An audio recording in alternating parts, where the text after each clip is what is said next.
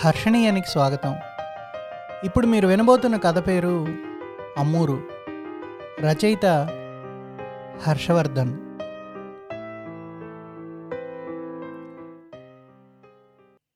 పంతొమ్మిది వందల ఎనభై ఒకటో సంవత్సరం చిన్న. అమ్మా నేను వచ్చేసా అంటూ పుస్తకాల సంచిని ఒక మూలకి చేతిలోని క్యారేజీని ఇంకో మూలకి విసిరేస్తూ వచ్చి అమ్మ కతుక్కుపోయాడు చిన్న. స్కూల్ నుంచి వచ్చేటప్పటికి అమ్మ ఎదురు చూస్తూ కనబడితే వాడు ఆనందం పట్టణాలు కాదు ఎవరికి. అబ్బో మా చిన్న ఐదు ఊర్లు వేలేసి వచ్చాడమ్మా అంటూ ఓ ముద్దు పెట్టుకుందమ్మా. అమ్మా ఈరోజు స్కూల్ నుంచి వస్తుంటే ఏం జరిగిందో తెలుసా? ఊళ్ళోకి రెండు కార్లు వస్తూ కనబడ్డాయమ్మా. ఎవరింటికో తెలుసా నీకు? రాఘవన్ వచ్చాడరా అమెరికా నుంచి శంకరవ్వ కోసం అని రెండు మనుగుబూలు ఓ చిన్న గిన్నెలో పెట్టి చిన్నాకిస్తూ చెప్పిందమ్మా. నువ్వు తింటూ ఉండరా తండ్రి? నీ ప్రశ్నలతో చంపకుండా. నాకు చాలా పనుంది. నీకు రేపు టిఫిన్ కోసం బియ్యం నానేయాలి. అమ్మా రాఘవన్ ఇంక మన ఊళ్ళోనే ఉంటాడా? నేను వాళ్ళ ఇంటికి వెళ్తే మాట్లాడతాడా? అంటూ అమ్మ వెనకబడ్డాడు చిన్న. ఇక్కడ నెలుండి పెళ్ళి చేసుకొని పోతాడట్రా. నీతో ఎందుకు మాట్లాడు చిన్నప్పుడు నిన్ను తెగాడిచ్చేవాడుగా. ఇప్పుడు నువ్వు కూడా తోడురమ్మా శంకరవ్వ వాళ్ళ ఇంటికి. నాకు వాళ్ళ వాకిట్లో ఉండే ఆ నల్ల కుక్క అంటే భయం. నీకు ఆ మురళిగాడికి సవా లక్ష సార్లు చెప్పానురా. దాని మీద రాళ్ళు ఎసరొద్దని వింటారా మీరు? అంటూ విసుక్కుంది అమ్మ అమ్మ వచ్చేటట్లేదు కానీ మనమే శంకరం ఇంటి ముందు నాలుగు రౌండ్లు కొడదాం. ఎవరన్నా లోపలికి వెళ్తుంటే వాళ్ళు వెంటబడి లోపలికి పోవచ్చు అనుకుంటూ బయటికి వెళ్ళాడు చిన్న. కుక్క భయమో లేక రాఘవన్నని ఎలా బలకరించాలనే బెరుకో లేక సిగ్గో కానీ శంకరవ్వ వాళ్ళ ఇంటి ముందు తచ్చాడ్డం మొదలుపెట్టాడు చిన్న. ఇంతలో రాఘవన్నే వాళ్ళ అమ్మ శంకరవ్వని చిన్నగా నడిపించుకుని ఇంట్లో నుంచి బయటకు వచ్చాడు చిన్నకి ఏనుగెక్కినంత సంబరం వేసింది. ఇంకా వీధిలో అందరూ రాఘవన్నని కుశల ప్రశ్నలు వేయడం మొదలుపెట్టారు. రాఘవయ్య ఎప్పుడొచ్చావు? ఉంటావా నాలుగు రోజులు? పెళ్ళెప్పుడయ్యా? అమ్మనేమన్నా అమెరికాకి తీసుకెళ్తావా? అంటూ. వాళ్ళందరికీ ఓపిగ్గా సమాధానాలు ఇస్తూ వెళ్తున్నాడు రాఘవన్న. చక్కని పలువరసతో తెల్లని మేనిఛాయతో అచ్చు సినిమాలో జగ్గాయిలాగా కనబడతా ఉన్నాడు చిన్నాకి రాఘవన్న అప్పటికే అమ్మలక్కలు మన రాఘవయ్యకి చూడు వాళ్ళ అమ్మంటే ఎంత ప్రేమో అమెరికా నుంచి వచ్చి వాళ్ళ అమ్మని ఎంత జాగ్రత్తగా దేవళం తీసుకెళ్తున్నాడు అంటూ గుసగుసలు మొదలుపెట్టేశారు. చిన్న వాళ్ళ వెనకే నడుస్తూ రాఘవన్న కళ్ళల్లో పడ్డానికి రై అని శబ్దం చేస్తూ రాఘవన్న పక్క నుంచే పెరిగెత్తాడు. ఎవర్రా అలా పెరిగెత్తేది? అంటూ శంకరవ్వ కేకబెట్టింది చిన్న ఆగిపోయాడు. రాఘవన్న వైపే చూస్తున్నాడు. శంకరవ్వను పట్టించుకోకుండా. చిన్న ఇంట్రొడక్షన్ ఇవ్వడం మొదలుపెట్టింది శంకరవ్వ తన కొడుక్కి ఒరే రాఘవ వీడు మీ సుజాతక్క కొడుకు. భలే తెలివిగలోడు వీడి బుర్ర నిండా ఎప్పుడూ ప్రశ్నలే. మన ఇంటికి వస్తే అదేంది ఇదేంది అంటూ చంపుతాడు. ఒక్క నిమిషం కూడా కుదురుగ్గా ఉండడు అనుకుంటూ. ఈ లోపల దేవళం రావడం శంకరవ్వ లోపలికి వెళ్ళడం రాఘవన్న దేవళానికి ముందున్న అరుగు మీద కూర్చోవడం జరిగిపోయాయి. చిన్న కూడా వెనక్కి ఓ పది అడుగులు వేసి ఒక్క లగులగెత్తి ఎగిరి రాఘవన్న పక్కన కూర్చున్నాడు అరుగు మీద. ఏ క్లాసు? అడిగాడు రాఘవన్న చిన్న భుజం మీద చెయ్యేసి. ఆరో క్లాస్. జడ్పి ఉన్నత పాఠశాల. రామలింగాపురం ఆఫ్ పెదపుత్తేడు. అబ్బో నేను కూడా అక్కడే చదివాను తెలుసా? మా హెడ్ మాస్టర్ మీరారెడ్డి గారు. బహుశా ఇప్పుడు వేరే ఆయనేమో. రాఘవన్న ఎక్కడన్నా హెడ్ మాస్టర్లు మారుతారేంటి? మాకు కూడా ఆయనే. సైన్స్కి ఎవరు మీకు? ప్రఫుల్లాదేవి గారేనా? మాకు పుల్లాదేవి కాదన్న కేఎస్ అయ్యారు సైన్స్కి లెక్కలకి అంటూ పళ్ళికిలు ఇచ్చాడు చిన్న. ఓ చిన్న నవ్వు నవ్వేసి రాఘవన్న వాళ్ళు చదువుకునేటప్పుడు పనిచేసిన టీచర్స్ ఎవరన్నా ఉన్నారా అంటూ ఒక్కోరి పేర్లు అడుగుతూ మొదలుపెట్టి ఒక్కొక్క అయ్యోరు ఎట్టా పాఠాలు చెప్పేవారో అప్పుడు బడెట్టా ఉండేదో వాళ్ళు ఎట్టా చదివేవారో ఎట్టా ఆడేవారో చెప్తుంటే చిన్న కళ్ళార్పకుండా వినడం మొదలుపెట్టాడు. అప్పటి ఊరి గురించి యానాదిరెడ్డి బాయిలో వాళ్ళ ఈతల గురించి దేవళంలో సందడి గురించి ఊరెనకాలుండే వాగు గురించి వాగొడ్డును పరిగెడుతుంటే కాళ్ళ కింద తగిలే ఇసుక మెత్తదనం గురించి ఇంకా ఎన్నో ఎన్నెన్నో. రాఘవన్న ఆపకుండా చెప్పుకుంటూనే పోతా ఉన్నాడు ఊరి గురించి. తన చిన్నతనం రోజుల్లోకి పూర్తిగా వెళ్ళిపోయి. ఇలా చెప్తున్నవాడు ఒక్కసారిగా ఆగిపోయి ఏటో చూస్తూ నిట్టూర్చాడు. ఊరు ఒకప్పట్లా లేదురా చిన్న నేను అమెరికాకి వెళ్ళిపోయాక ఈ ఊరి కళైపోయిందిరా అన్నాడు. ఆయన చెప్పిన కబుర్లన్నీ బాగున్నాయి చిన్నగాడికి. కానీ రాఘవన్ అమెరికాకి వెళ్ళిపోయాక ఊరు కళ తప్పడం అన్న మాట తప్ప. వాడికి ఇప్పటి స్కూల్ బాగుంది అయ్యోర్లు బాగున్నారు చదువులు బాగున్నాయి ఊరు నిండా సావాసగాళ్ళు ఉన్నారు చెరువు అలాగే ఉంది నీళ్ళు తగ్గినప్పుడు పెరిగే తొంగ అలాగే పెరుగుతుంది రాములవారి గుడి అలాగే ఉంది తిరునాళ్ళు అలాగే జరుగుతున్నాయి సందడిగా. దేవళం ముందర వాడి సావాసగాళ్ళు అలాగే ఆడుకుంటున్నారు. తాటి చెట్లు ఈత చెట్లు సీమచింత చెట్లు కాయలు కాస్తూనే ఉన్నాయి. నేరేడు చెట్లకు ఎంట్లేసి పిల్లకాయలు అలాగే ఊయళ్ళు ఊగుతున్నారు. ఊరివాగులో దొరికే చందమామ బేడీసి చేపలు ఊరి జనాలు ఎప్పట్లాగే చప్పరిస్తున్నారు. పిల్లకాయల పాటికి పిల్లకాయలు ఆటలాడేసుకుంటుంటే అవ్వలు వాళ్ళ కోసం ఎప్పట్లాగే వెతుక్కుంటూ వచ్చేస్తున్నారు. వాగొడ్డున పరిగెడుతుంటే ఇసక అమ్మోళ్ళంత మృదువుగా కాలికి తగులుతోంది. అయినా ఈ రాఘవన్న బాధ ఏంటి ఊరుకళ్ళ తప్పడం ఏంటి? ఈయన అమెరికాకి వెళ్ళాక వాడికి ఏమీ అర్థం కాల. రెండు వేల ఐదవ సంవత్సరం నేను.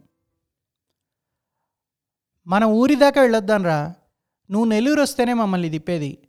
లేకపోతే లేవడం వండి పెట్టడం తినడం పడుకోవడం. ఇంతే జీవితం. నువ్వు తీసుకెళ్తానంటే చెప్పు. బేబీ అక్కని సునీత అక్కని కూడా రమ్మంటానంది. సుజనక్క నేను హైదరాబాద్ నుంచి పొద్దున్నే నెల్లూరులో దిగంగానే. సరే అక్క వెళ్దాం. మనం ఊరికెళ్ళే దశాబ్దాలు అవుతోంది సుప్రియా కూడా చూపించినట్టుంది అన్నా నేను. ఏడో తరగతి వరకే మా ఊర్లో ఉన్నా నేను. తర్వాత నెల్లూరుకు వచ్చేసాము మేమంతా. దాని తర్వాత చదువులు ఇంట్లో ఆడపిల్లల పెళ్ళిళ్ళకి ఉన్న పొలాలు అమ్మడాలు చివరగా ఊర్లో ఉండే పెద్దమ్మ పెదనాన్నలు కూడా ఉన్నదమ్మేసి హైదరాబాద్లో ఉండే కొడుకు దగ్గరికి వెళ్ళిపోవడంతో దాదాపుగా మాకు మా ఊరితో ఉన్న సంబంధాలు పూర్తిగా దిగిపోయాయి. ఎలా ఉందో ఊరు ఊళ్ళో ఒకరన్నా మనల్ని గుర్తుపడతారా లేదా అంటూ బయలుదేరాం. మా అక్కలు సుప్రియ నేను ఐదేళ్ళ నా పెద్ద కూతురు అమృతను కూడా తీసుకొని. ఊరు దగ్గరయ్యే కొద్దీ ఏదో తెలియని ఉద్విగ్నత. ఊరి మొదట్లో ఊటనీటితో గలగలపారే కలుసు పగిలిపోయి చాలా నిశ్శబ్దంగా ఉంది. ఊరి మొదల నుండి మూలకడ దాకా దారి పొడవునా నీళ్ళతో ఉండే చెరువు నీరే కనపడినంతగా తొంగతో పెరిగిపోయి ఏదో అపశకనంగా దోస్తోంది. ఎన్నో ఊళ్ళల్లో కానొచ్చే సిమెంట్ రోడ్లు మచ్చుకు కూడా లేవు. చిన్నగా మూలకడ దగ్గర రైట్ టర్న్ తీసుకొని కొంచెం ముందుకెళ్ళి దేవళం దగ్గర కారాపాను నేను. అప్పటికే బిక్కమొహాలు వేసేస్తున్నారు మా అక్కలంతా ఊరి స్వరూపం చూసి. దేవళం వరండా అయింది. నేల్లోకి ఇంత కుంగిపోయింది అంటూ మొదలుపెట్టింది ఒక అక్క. ఈ వీధులేమిటి? ఇంత ఇరుకైపోయాయి? అంటూ బోరుమంది ఇంకో అక్క. గుడికి ఎదురుగా ఉండే బడికి రంగులేసి ఎంతకాలమైందో అని నసుగుతోంది మూడో అక్క. కొంతసేపు అయ్యాక సరే మేము మా దోస్తులు ప్రసూర్ని అన్నపూర్ణని కలిసి వస్తామని తురుమన్నారు అక్క చెల్లెళ్ళు. వెళ్ళినంతసేపు పట్ల మొహం వేలాడేసుకొని రావడానికి. ప్రసన్న ఎప్పుడో ఊరొదిలి వెళ్ళిపోయిందట. అన్నపూర్ణ కూతురు దగ్గరికి వెళ్ళిందట అంటూ. సరే అలా పొలాలేంటన్నా వెళదాం అన్నారు వాళ్ళు.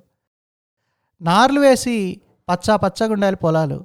ఇలా బేళ్ళలాగా ఉన్నాయేమిటి? అంటూ అక్కలు దబాయించారు ఆ దారిని వెళ్తున్న నారాయణ్ని గుర్తుపెట్టి. మా వాళ్ళ ఉధృతి చూసి బిక్కమొహం వేశాడు ఆయన. సుప్రియ మా ఊరు చాలా బాగుండేది. ఇలా ఉండేది కాదు అసలుకే అంటూ మా ఆవిడ్ని నమ్మించడానికి విశ్వ ప్రయత్నాలు మొదలుపెట్టేశారు మా అక్కలు. ఎక్కడ సుప్రియ ఈ అనాగరిక ఊర్లోనా? మా ఆయన మరియు మా ఆయన ఘనత వహించిన అక్కలు పుట్టి పెరిగింది అనుకుంటుందేమో అనే భయంతో చెప్పడం మొదలుపెట్టారు. వాళ్ళ మాటలోనే చిన్నప్పుడు ఊరు ఎలా ఉండేదో రాములోరి గుడి ఎలా ఉండేదో తిరునాళ్ళు ఎలా జరిగేవో నేరేడు చెట్లకు ఎంట్లేసి పిల్లకాయలు ఎలా ఊయళ్ళూగేవారో పిల్లకాయల పాటికి పిల్లకాయలు ఆటలాడేసుకుంటుంటే అవ్వలు వాళ్ళ కోసం ఎలా వెతుక్కుంటూ వచ్చేసేవాళ్ళో ఊరెనక వాగు ఎంత అందంగా ఉండేదో వాగొడ్డును పరిగెడుతుంటే కాళ్ళ కింద ఇసుక ఎంత మెత్తగా తగిలేదో గట్రా గట్రా. చివరికి సుప్రియ మేము ఈ ఊరు వదిలేళ్ళాము ఈ ఊరి కళేపోయిందబ్బా అని తీర్మానించేశారు. మీరు మాట్లాడుకుంటూ ఉండండి. లేకపోతే ఇంకా ఎవరన్నా మీ ముఖాల్ని గుర్తుపడతారేమో పరీక్షించుకుంటూ ఉండండి. నేను ఇప్పుడే వస్తాను అంటూ నేను ఊరి గట్టుకేసి నడిచాను. చెరువు గట్టి మీదే నిల్చొనున్నాయి రావి చెట్టు వేప చెట్టు అలానే ఒకదాంతో ఒకటి గెలిచిపోయి వాటి కిందనే మేము చిన్నప్పుడు ఆడుకుంటుండే అరుగు ఆ అరుగు కూడా అలానే ఉంది. ఆ అరుగు మీద వెళ్ళకిలా పడుకొని గాలికి ఆ రావి చెట్టు చేసే గలగల శబ్దం వింటూ నిద్రలోకి జారుకున్నా. ఆ మగత నిద్రలో మా ఊరమ్మ కనిపించింది. ఏరా చిన్న ఎందుకంత కలతగా ఉన్నావంటూ ఏంది ఊరమ్మ ఇంత మారిపోయావంటూ బావురమన్నా నేను. మారడం అంటే ఏంటో చెప్పు ముందు. అంటూ నిలదీసింది ఊరమ్మ. నేను పచ్చటి పొలాలు చూడాలని వచ్చాను. అవి కనబడడం లేదు. నువ్వు వచ్చినప్పుడే పొలాలు పచ్చగా ఉండాలనుకోవడం నీ తప్పు. కోతల కాలంలో రావడం నీ తప్పు కానీ దానికి ఊరు మారిందని బావురమండం ఎంతవరకు సబ్బు? అడిగింది ఆవిడ. నా చిన్నప్పుడు వీధులు ఎంతో విశాలంగా ఉండేవి. గుడి వరండా ఎక్కాలంటే పరిగెత్తుకొచ్చి ఒక ఎగురు ఎగరాల్సి వచ్చేది ఇప్పుడేమో వీధులు ఇరికిరిగ్గా గుడి వరండా నేల కంటుకుపోయింది పిచ్చినాగన్న నువ్వు సిటీలో రోడ్లకు అలవాటు పడ్డావు కాబట్టి విరుగ్గా ఉన్నాయి. అదీగాక అప్పుడు నువ్వెంతరా నాయన ఎత్తు? మహా అయితే మూడున్నర అడుగో లేక నాలుగు అడుగులో అప్పుడు ఆకారంతో చూస్తే నీకు అన్నీ పెద్దవిగా. ఇప్పుడు రేవులో తాటి చెట్ల ఎదిగిన ఆకారంతో చూస్తే అన్నీ చిన్నవిగా కనబడతాయి. ఇంకా చాలా చెప్పింది ఊరమ్మ. మీ అవసరాలు పెరిగి మీరు ఒక్కొక్కరే ఎగిరిపోయారు ఊరు విడిచి. మారింది నేను కాదురా అబ్బాయి. మీరు మీ అవసరాలు. నాకు మటుకు నేను ఇక్కడుండే వాళ్ళ అవసరాలు తీరుస్తూనే ఉన్నా ఒక అమ్మలా. నేనిచ్చేది జాలదు అనుకున్న వాళ్ళంతా ఎగిరిపోతున్నారు. ఎప్పుడో దశాబ్దానికి ఒకసారి వచ్చి ఇట్టా బాధపడుతున్నారు. ఇంకా నాకు నవ్వు వచ్చేది ఏంటంటే ప్రతివాడు వాడు వెళ్ళిపోయాక నేను కళదప్పానంటాం బాగుందిరా అబ్బాయి అంటూ నవ్వడం మొదలుపెట్టింది. నవ్వి నవ్వి చెప్పింది. నేను కాదు కానీ నీ ఈ సందేహం ముందు ముందు నీ సంతానం తీర్చుగాక అంది ఊరమ్మ మాయమవుతూ తన వామహస్తం పైకెత్తి నన్ను ఆశీర్వదిస్తూ. ఈ లోపల చిన్న ఇక్కడున్నావా? ఊరంతా వెతుకుతున్నాం అంటూ లేపేశారు నన్నక్కలు. ఐదేళ్ళ నా కూతురు అమృత వాగును చూసి ఉత్సాహంతో ఒడ్డు నుండే ఇసుకలో అటు ఇటు పరిగెత్తడం మొదలుపెట్టింది. ఒక పది నిమిషాలు పరిగెట్టిన తర్వాత అలసిపోయి నా దగ్గరికి వచ్చి ఆయాసపడుతూ చెప్పింది. డాడీ ఇక్కడ ఇసుకెంత బాగుందో నానమ్మోళ్ళంత మెత్తగా నేను తన కళ్ళల్లోకి చూశాను. అమృత కళ్ళు ఎదురుగా ఉండే వాగు నీళ్ళలాగా స్వచ్ఛంగా మెరిసిపోతున్నాయి. నా చూపులు ఊరివైపు తిరిగాయి. నాలో తెరుచుకున్న చిన్న కళ్ళతో ఊరంతా నాకు మళ్ళీ చాలా అందంగా కనిపించడం మొదలుపెట్టింది.